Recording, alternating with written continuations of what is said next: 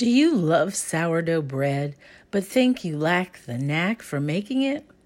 Do you long for an easy path to those complex flavors? We explore these issues and frustrations. It's on tip of the tongue.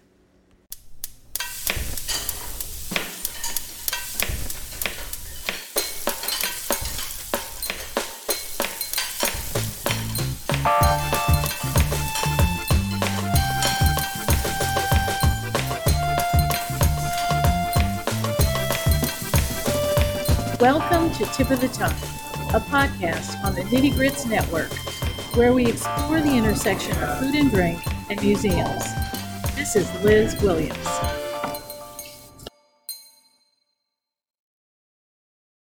We're here today with Eric Fabian, a home baker, dad, and co founder of Sour House. Sour House envisions a world where people gather to share homemade sourdough bread and other fermented foods Welcome, Eric. Liz, thank you for having me here. I'm so excited to speak with you. I th- think this is going to be a, a really great conversation because I have to admit to you that I am a failure at sourdough. we all are. We all are. Every day, every bake.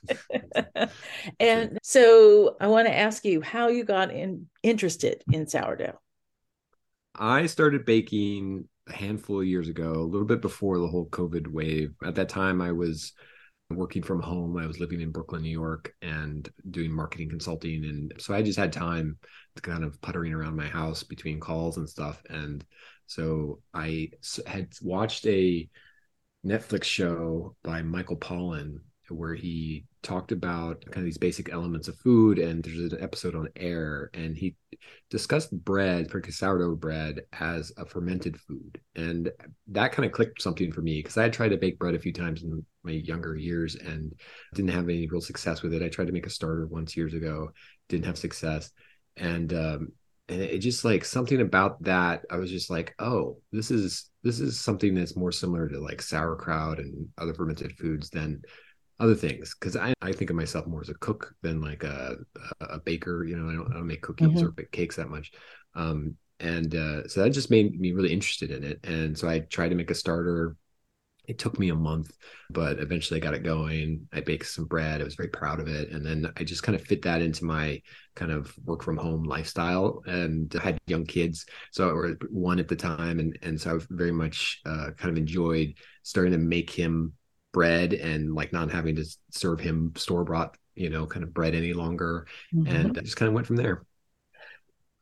So, do you feel that what you're doing, aside from the fact that it's freshly made and it's made by you, the fact that it's sourdough is different than using just packaged yeast? Well, I mean, yes, in many ways, you know, in terms of flavor, of course, it, it has a, a, a, different kind of more complex flavor profile than most yeasted breads. The texture is different, typically maybe a little bit heavier, but you know, you may enjoy that for its heartiness and the kind of sense of reality that's there. My original dream was to do very like you know 100% whole grain home milled kind of hippie loaves and i quickly realized how difficult that is um, so I started, you know, working with more like white flours, but but I think that um, not only is the way that you taste and experience the bread different, but the process of baking is so different. And I would say that I like baking it even more than I like eating it. And going through this like very long kind of process that can take anywhere from a day to a few days, where you're not doing that much activity, but you're just like keeping track of, of food. It's it's really slow food, you know, more akin to like braising or something, right? Or you mm-hmm. know, and um, and I think that process of you know taking flour and water, very simple ingredients, manipulating a bit, calling forth the forces of nature and allowing to ferment is really magical. And I think it's the closest thing I can think of to real you know what I think of as magic, you know, of, of storybooks, and and so I just really like that, and people really like sourdough. It's like it feels special, you know, it's really fun to give to people, and um and I think that you know any kind of homemade bread is great, um, but sourdough has has a little bit more something, and there's a whole like kind of history and kind of like aura around it um that I think we could probably dig into more in this in this conversation that is interesting as well. So, all right, I'm going to tell you where my failures lie. Number okay. one, I have a lot of trouble with discard. Okay. Mm-hmm. It just goes against everything in my brain. And it's just, there's just too much. You can't ever use it. And I'm not a big pancake eater or all these mm-hmm. other kinds of things that people say to do with it, all of which I'm glad somebody is using it. But it drives me crazy to the point mm-hmm. where I stop doing it because. I don't I don't want to have that. So that's number 1. Number 2, I feel like I have a pet and um, I have to feed it, I have to take care of it and I don't want to. So it's just like, oh, I forgot to do that today. It just doesn't fit into everything that I'm doing. And I don't want to have to get up at two o'clock in the morning and say, "Oh, I forgot to do that. I have to go do that now." And that that taking care of it part, I find a total nuisance, and I don't feel loving toward it or anything. I find it a chore, and uh, so that's number two. And then number three, I live in New Orleans, and the conditions of getting all kinds of gunk in there uh, is really strong. I mean, that's why nobody really makes cheese here or anything like that because everything just rots. So I think I'm in a climate that isn't conducive anyway. So that makes all my other feelings toward it, you know, you have to be more attentive to it and take better care of it. And so it's like, okay, that's it. Mm-hmm. Now, I've had people give me sourdough and I've used it immediately and made bread with it, but I don't even like the fact that I have to keep track of, oh goodness, how, when am I going to have to deal with this bread again? Mm, that's going to be in the middle of the night because I couldn't work on it till I came home from work and, you know, whatever. So, how do you deal with that? Or do you just say, well, Liz, you're just not a good candidate? Possibly. I mean, I, I think you people find um, get hooked on sourdough baking for a variety of reasons, and you know some people really enjoy the process of making it. Some people like being more connected to the food and where it comes from. Some people like the challenge of all these things that you're kind of putting forth and trying to overcome it and create a perfect loaf. Um, the waste, a lot of people have problems with that. Um, I, I do as well. And there's a lot of ways of trying to mitigate that from you know keeping your starter in the refrigerator so it is more or less dormant and you don't have to feed it less.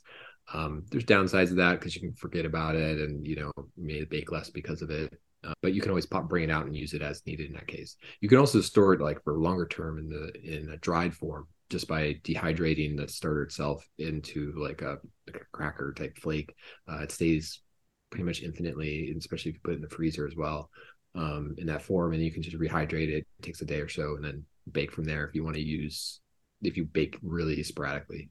Um, a lot of people take a real minimalist approach to the amount of starter they keep. So they, you know, they bake just on the weekends, they may feed like initially just you know 10 grams of starter 10 grams of water 10 grams of flour so they have about 30 grams of starter and then the next but instead of discarding it they just um grow from there over the course of a week and then so by the weekend they end up with enough starter to bake you know once or twice and can, if they figure out the math correctly for their cycle of baking then they don't actually waste it. They they are able to use all of it. Um it just takes a little bit of figuring out you know your schedule and so on.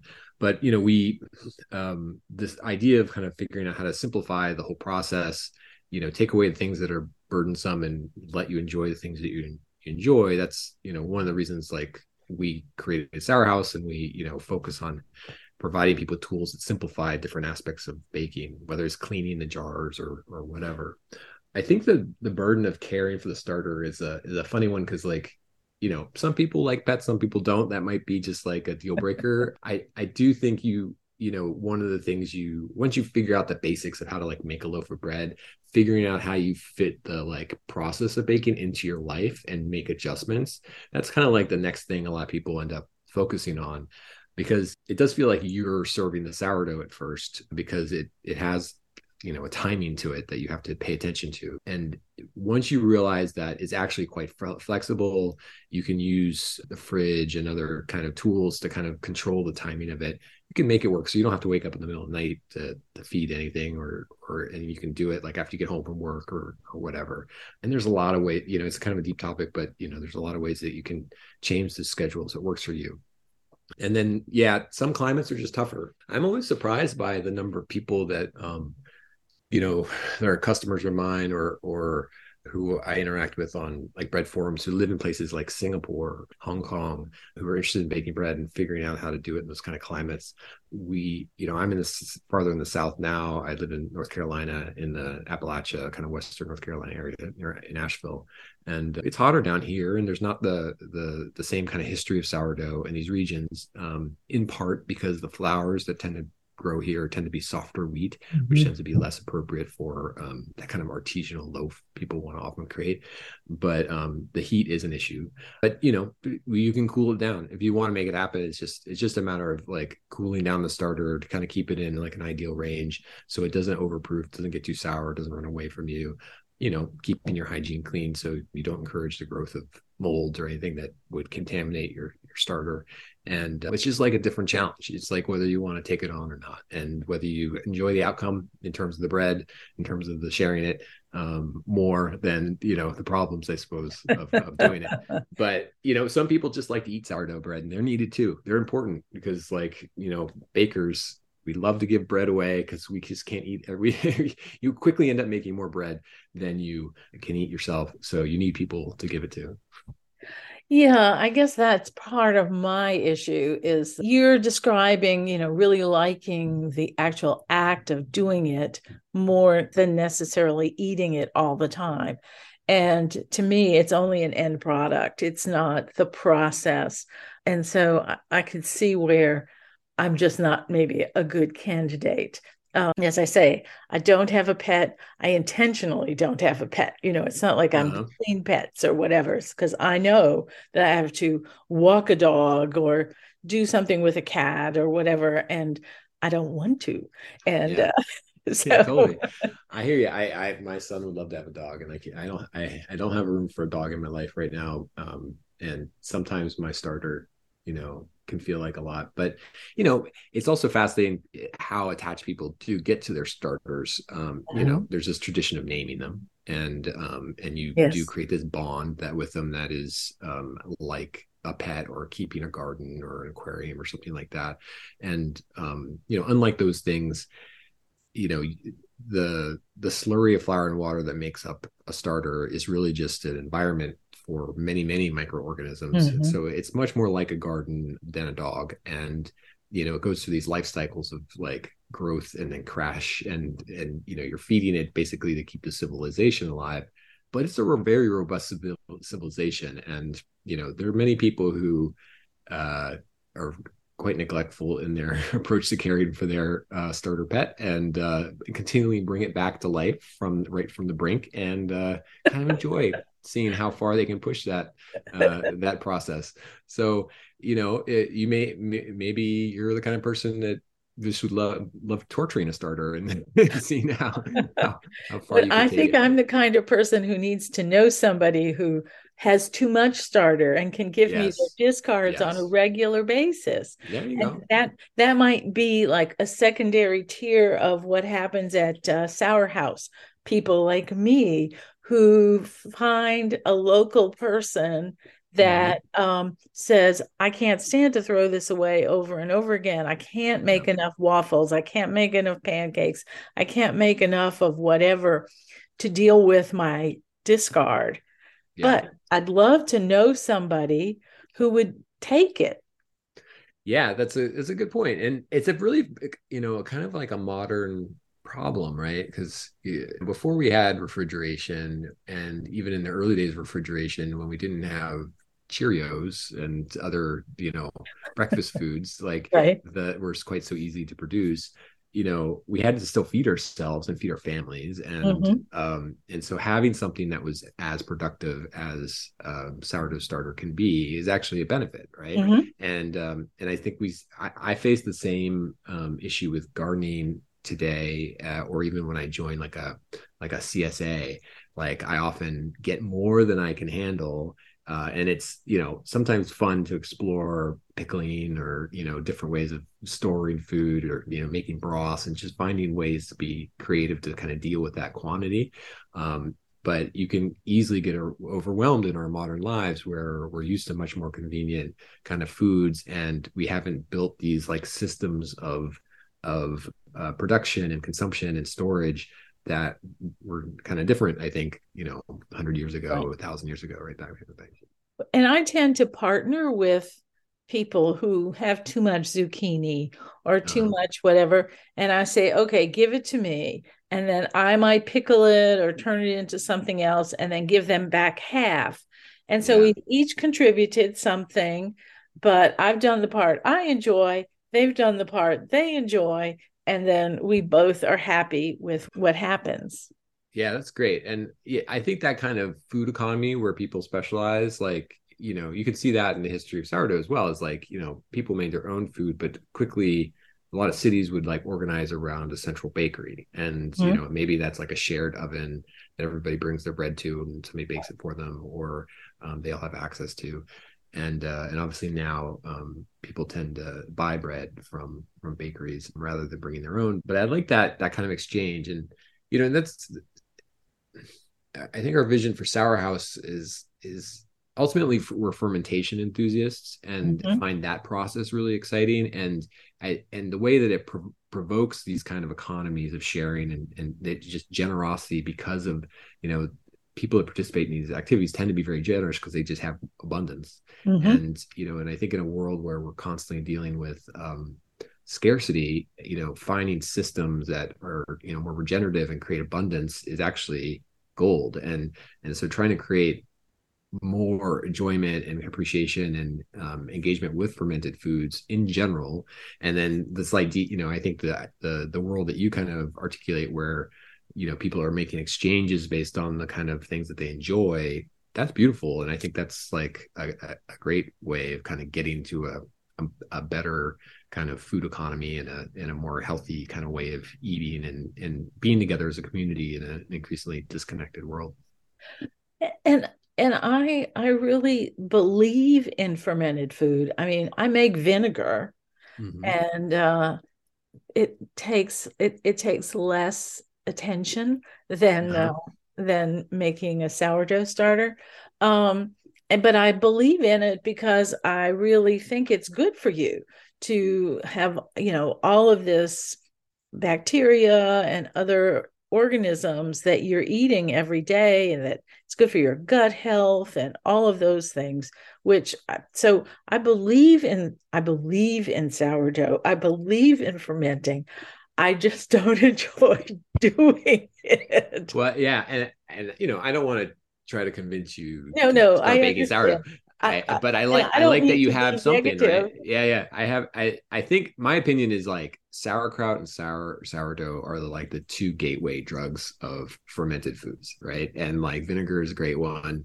You know, you can make soy sauce, you can make, you know, all kinds of things. There's you can preserve meats in different ways. Like mm-hmm. there's all this fun stuff to explore if you are a curious cook. And uh-huh. and and i think that it's good that anybody finds their own way in. And, and you know the the impact on health while still you know emerging is very fascinating. And and i think that just the way it expands the palate and brings in different flavors into your diet is really great. And so i think it's all good you know? It's just like um i i just hope that we can get to the point like i can see the the utility of exploring it as a hobby and like the way that things like vinegars and um, beer and you know sourdough can be positioned as these kind of like bougie kind of like luxury kind of goods. Um, and that is a kind of function of culture and, and economics. But but i do think that they, they're also just these human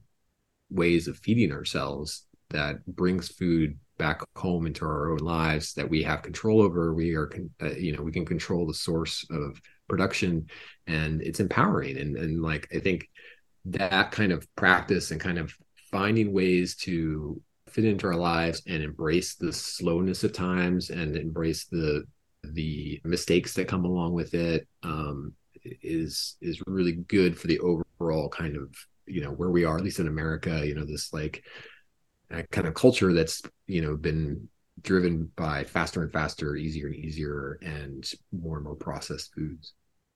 So let me ask you about sour house. So mm-hmm.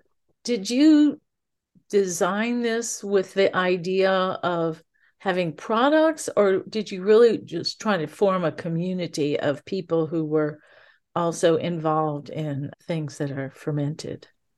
Well i you know it really started uh, we're kind of like a covid baby. Um, we really the first i had like left new york with my family just the early days just before the lockdown started happening there in march 2020 and so i mm-hmm. ended up with some family in florida for a period and i started march 2020 or like right away starting to like reach out to friends and like be like i'm now a stay-at-home dad I need some adult conversation. Please talk to me. And, you know, and, and so one of my friends who's still in Brooklyn, um, Jenny, um, Jennifer Olson, who's now my co-founder, uh, at Sour House, we started like a weekly chat and we were talking about, she's an industrial designer. My background's in the arts and, and marketing and, and like telling stories and, and stuff. And I, and we started talking about you know design and so on and i started talking about like this thing that was happening with sourdough at the time where everybody suddenly was baking and there was no yeast available and and um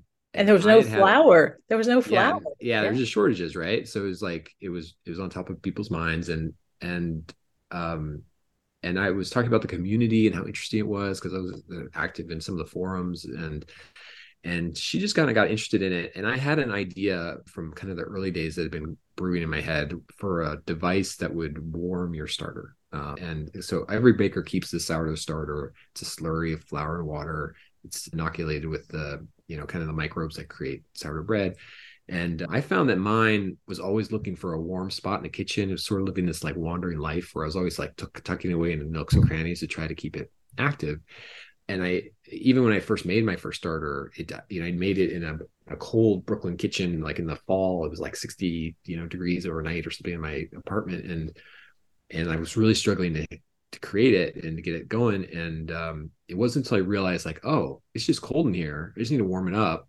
Um, that really came together and it started to work. And I think this just this little insight of like most of us live in homes that are cooler than our starter really enjoys and where our starter is most active. We like to live in homes that are like maybe 68, 72 degrees, where the starter likes the spa life. We, we call it the Goldilocks zone of 75 to 82 degrees. That's where both the yeasts and the, the bacteria that are in starter are most active. So I had this idea for a product, shared it with Jenny. She gave me a bunch of feedback and, you know, eventually I kind of helped her kind of get going baking bread and she just kind of got hooked on it and we just kind of kept working on it. And so this device, which became what we call Goldie by Sour House, and is like the first, you know, sourdough jar warmer that it kind of exists now that's dedicated to that. It was just like a two year process of uh, kind of, you know, hammering away at this idea of what this product was. And along the way, you know, I my background's in building brands and like so I'm always thinking about the brand and you know thinking about what it is. I think the notion of like what our mission would be and what our vision for the world kind of emerged from our collaboration and from some early, you know, we launched our brand at you know Sour House to the world like a year in, thinking that we were getting close to launching our product as a crowdfunding campaign. We weren't quite ready yet, so we delayed that, but we were already kind of public. So we started interacting with people on Instagram we did a campaign around we called sourdough hope which was collecting hopeful stories uh, of sourdough baking kind of in the midst of like everybody was really you know depressed and stressed out by covid. So yeah. like 2001 or, or 20, 2021 and um, uh, so we shared a bunch of these kind of positive stories. So we've always been kind of doing other things than just making physical like appliances and type products and jars and we plan to continue to do that. But ultimately you know it's my my feeling as as somebody with my background that culture is shaped you know by economics by cultural events but there's also this powerful role that the objects we use shape culture. And within the world we exist today that a lot of the objects we use are brought to us by the marketplace. And so just like you know an iphone changes your life in, in many ways providing bakers with attractive, useful tools that allow them to make baking easier and kind of more fun and inspiring to do, which is baking as a as a cultural entity. But and then also just like in the home, like I, I've observed that baking tools tend to get kind of put off into the cupboard and whereas like our counter is reserved for things like our coffee our beautiful coffee machine or mm-hmm. our beautiful KitchenAid mixer and so these other activities have more of a central place in our home where at the same time if you look on instagram people are sharing all their beautiful loaves and they're very there, there's a big economy around building identity as a sourdough baker that is, happening right now and got accelerated because of covid so providing kind of tools of identity, platforms for identity in the home that um, bring your kind of love for sourdough and centralize it in the kitchen. And you know, if you have a dinner party and people come over and you can, it's kind of on display and you can kind of talk about your sourdough starter and your hobby and stuff. Um, that that kind of stuff, I feel like is actually an important driver um, for making cultural change. So we want to tell stories, we want to give education, we want to help people get inspired about bread and fermentation and stuff in in many ways. But i actually feel like the the products is is a really important tool for for making it happen.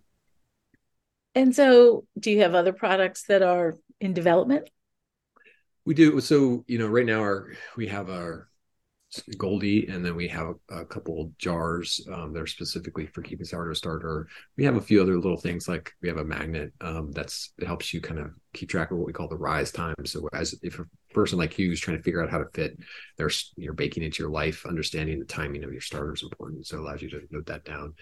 Um, we have a kind of like a whole pipeline of ideas though, um, both like small accessory type things and then other variations in this kind of starter care warming kind of thread um, that are um, that we hope to get to over the next few years.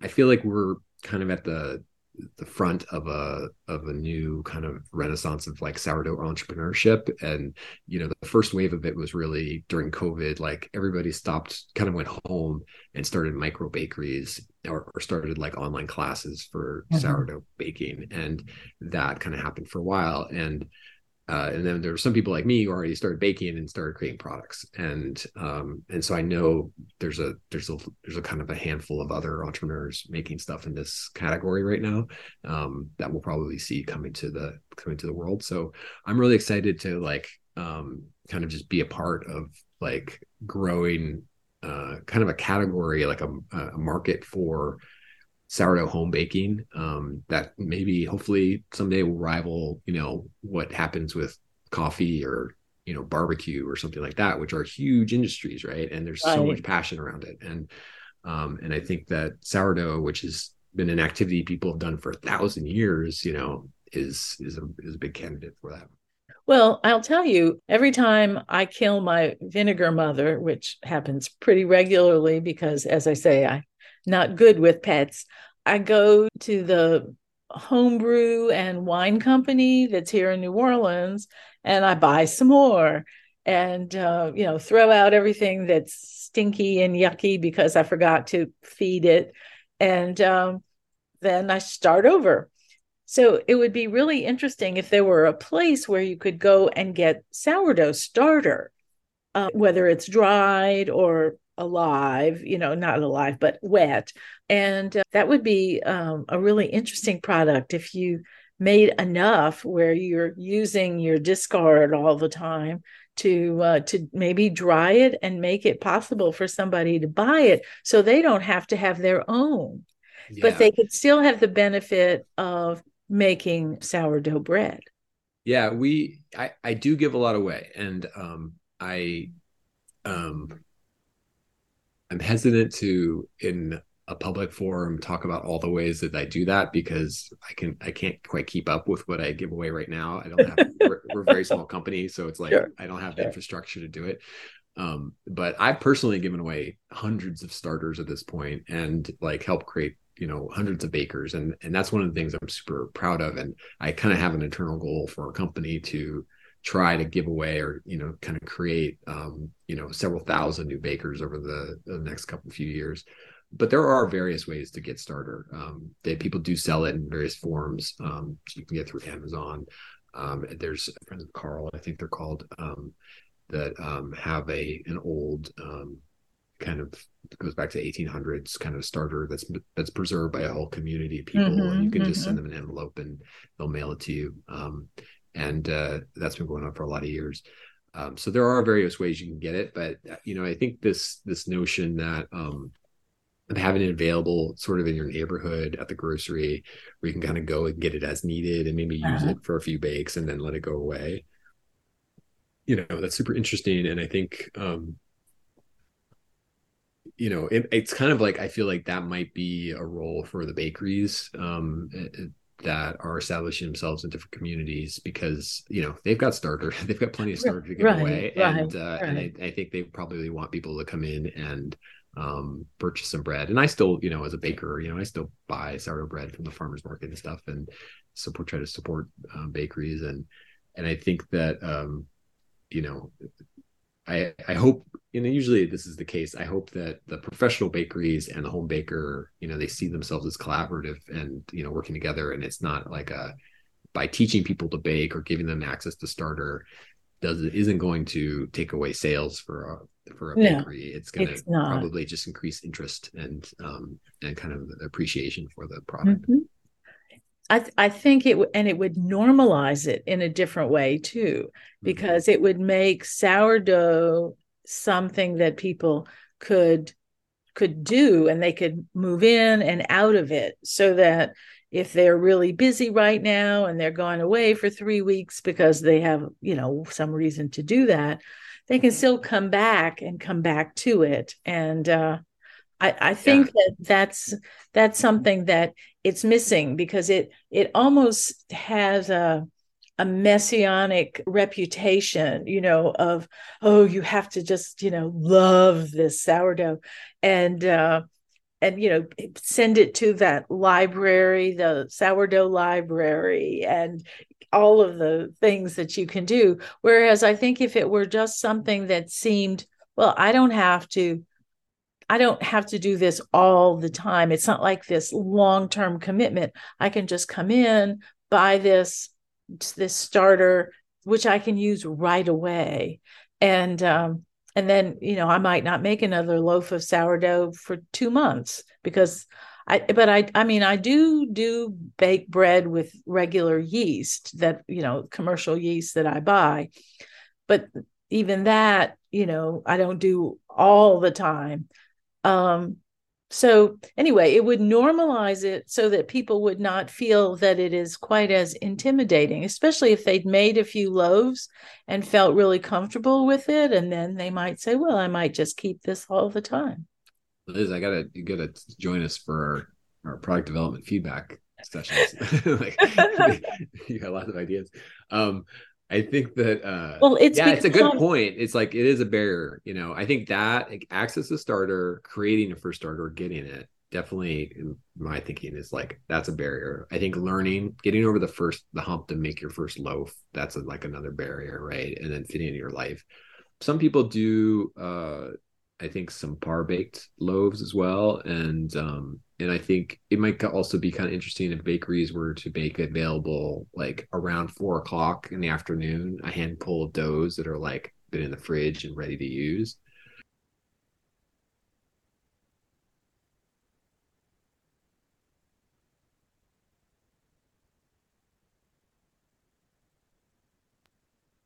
Uh, I think that access to starter kind of as needed. Yeah, it's interesting. Like, um, I, you know, I hope to get we get to the point someday where we have relationships with either, a, you know, a network of bakeries or you know grocery stores or such, where we could provide something like that in a useful way. Starter is very difficult. I mean, but it's also difficult as a product to sell because like I've just I've had to create videos and stuff to kind of for our, like when we did our Kickstarter campaign and um, just wrangling starter, keeping it at the right state so it's ready to use and whether it looks good for a photograph or you know is ready to use for your home needs is is is a challenge because it's you know can be moody and it goes through its life cycle. So dried starter is actually the best thing Mhm. for For, offering to other for people. offering to people, yeah you just have to still you know it takes a day to kind of get it going um, for the baker. So you have to kind of buy it on thursday if you're going to bake for a you can have some people over for a party or something on the weekend. I guess for somebody like me, the the making of the bread, the baking of it or whatever, that is not the that isn't intimidating. I make bread, so I'm yeah. not. It's just the the regularity and commitment toward the starter that I'm, uh, and then the a really strong. I can't stand to discard this stuff yeah. feeling. yeah. Um, yeah, totally. I think it's fair. I think, you know, any these kind of cultural problems, I feel like you solve um, by either removing barriers um, that's a good thing or by creating inspiration and like mm-hmm. carrots that bring people along right and right. so that's also an area where you know we focus on it's like you know trying to create attractive things that people want to be a part of communities that people want to be a part of you know try to have fun with it and make it um you know while we try to hold a kind of a high standard of aesthetics um in terms of the things the objects we are making um we try to have a more accessible human um, kind of dialogue around the bread itself. And my my big belief is like, you know, I'm a big believer in the good enough loaf. There's a lot of people out there searching for like the perfect loaf. Like uh-huh. I believe the good enough loaf is much better than what you're going to get at the store, and you'll have made it yourself and be quite proud of it. So you know, just go bake bread. And um, and I think that another thing I'm really fascinated with is the ovens. Like, you know, I would love to